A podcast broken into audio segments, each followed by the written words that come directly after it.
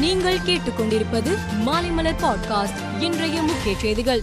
திருச்சியில் திருவெரும்பூரில் மெகா தடுப்பூசி முகாமை சுகாதாரத்துறை அமைச்சர் மா. சுப்பிரமணியன் பார்வையிட்டார். அப்போது பேசிய அவர் தமிழகத்தில் இன்று ஒரு லட்சம் மெகா தடுப்பூசி முகாம் நடைபெறுகிறது. இங்கு தொன்னூற்றி எட்டு புள்ளி ஆறு சதவீதம் பேர் முதல் தவணை தடுப்பூசி செலுத்தியுள்ளனர். இன்னும் பத்து நாளில் தமிழகம் முழுவதும் தனியார் மருத்துவமனைகளில் பூஸ்டர் தடுப்பூசி இலவசம் எனும் திட்டத்தை கொண்டு வருவோம் என்றார். நீட் தேர்வு எழுத நாடு முழுவதும் பதினெட்டு புள்ளி ஏழு இரண்டு லட்சம் பேர் விண்ணப்பித்து உள்ளனர் தேர்வை வரும் பதினேழாம் தேதி நடத்த அனைத்து ஏற்பாடுகளும் தேசிய தேர்வு முகமை செய்துள்ளது.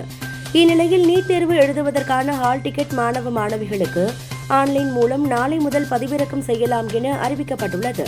ஆங்கிலம் ஹிந்தி தமிழ் உட்பட பதிமூன்று மொழிகளில் இத்தேர்வு நடத்தப்படுகிறது. அமர்நாத் குகை கோவில் பகுதியில் ஏற்பட்ட மேக வெடிப்பால் பேய்மழை கொட்டியது. அப்போது ஏற்பட்ட நிலச்சரிவில் மலையடிவார கூடாரங்களில் தங்கியிருந்த ஏராளமான பக்தர்கள் சிக்கினர். தேசிய பேரிடர் மீட்புப் படை ராணுவம் உள்ளிட்ட பாதுகாப்பு படை முழு வீச்சில் மீட்புப் பணியில் ஈடுபட்டது. அமர்நாத் யாத்திரை சென்ற தமிழகத்தை சேர்ந்த இருபத்தி ஐந்து பக்தர்களை ராணுவத்தினர் மீட்டனர். அவர்கள் இன்று பத்திரமாக சென்னை திரும்பினர். பொருளாதார நெருக்கடியால் இலங்கை மக்கள் தொடர் போராட்டம் நடத்தி வருகின்றனர். அதிபர் மாளிகை பிரதமர் வீட்டை போராட்டக்காரர்கள் முற்றுகையிட்டனர். இலங்கையில் ஏற்பட்டுள்ள நெருக்கடியான சூழலில் அந்நாட்டு மக்களுடன் காங்கிரஸ் கட்சி துணை நிற்கும்.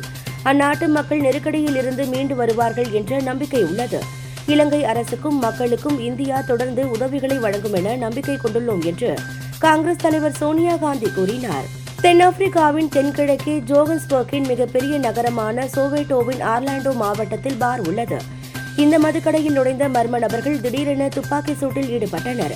இதில் பதினான்கு பேர் கொல்லப்பட்டதாக காவல்துறையினர் தெரிவித்துள்ளனர்.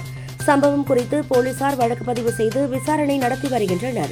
இலங்கையில் இன்று இரண்டாவது நாளாக போராட்டம் நடந்தது.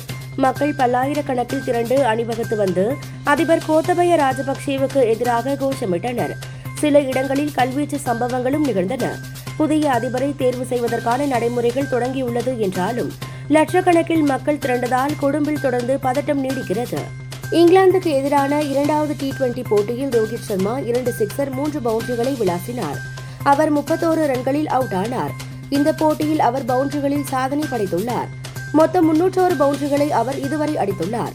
இதனால் டி டுவெண்டி கிரிக்கெட்டில் முன்னூறு பவுண்டரிகளை விளாசிய முதல் இந்திய பேட்ஸ்மேன் என்ற பெருமையை ரோஹித் சர்மா பெற்றுள்ளார். மேலும் செய்திகளுக்கு மாலை மலர் பாட்காஸ்டை பாருங்கள்.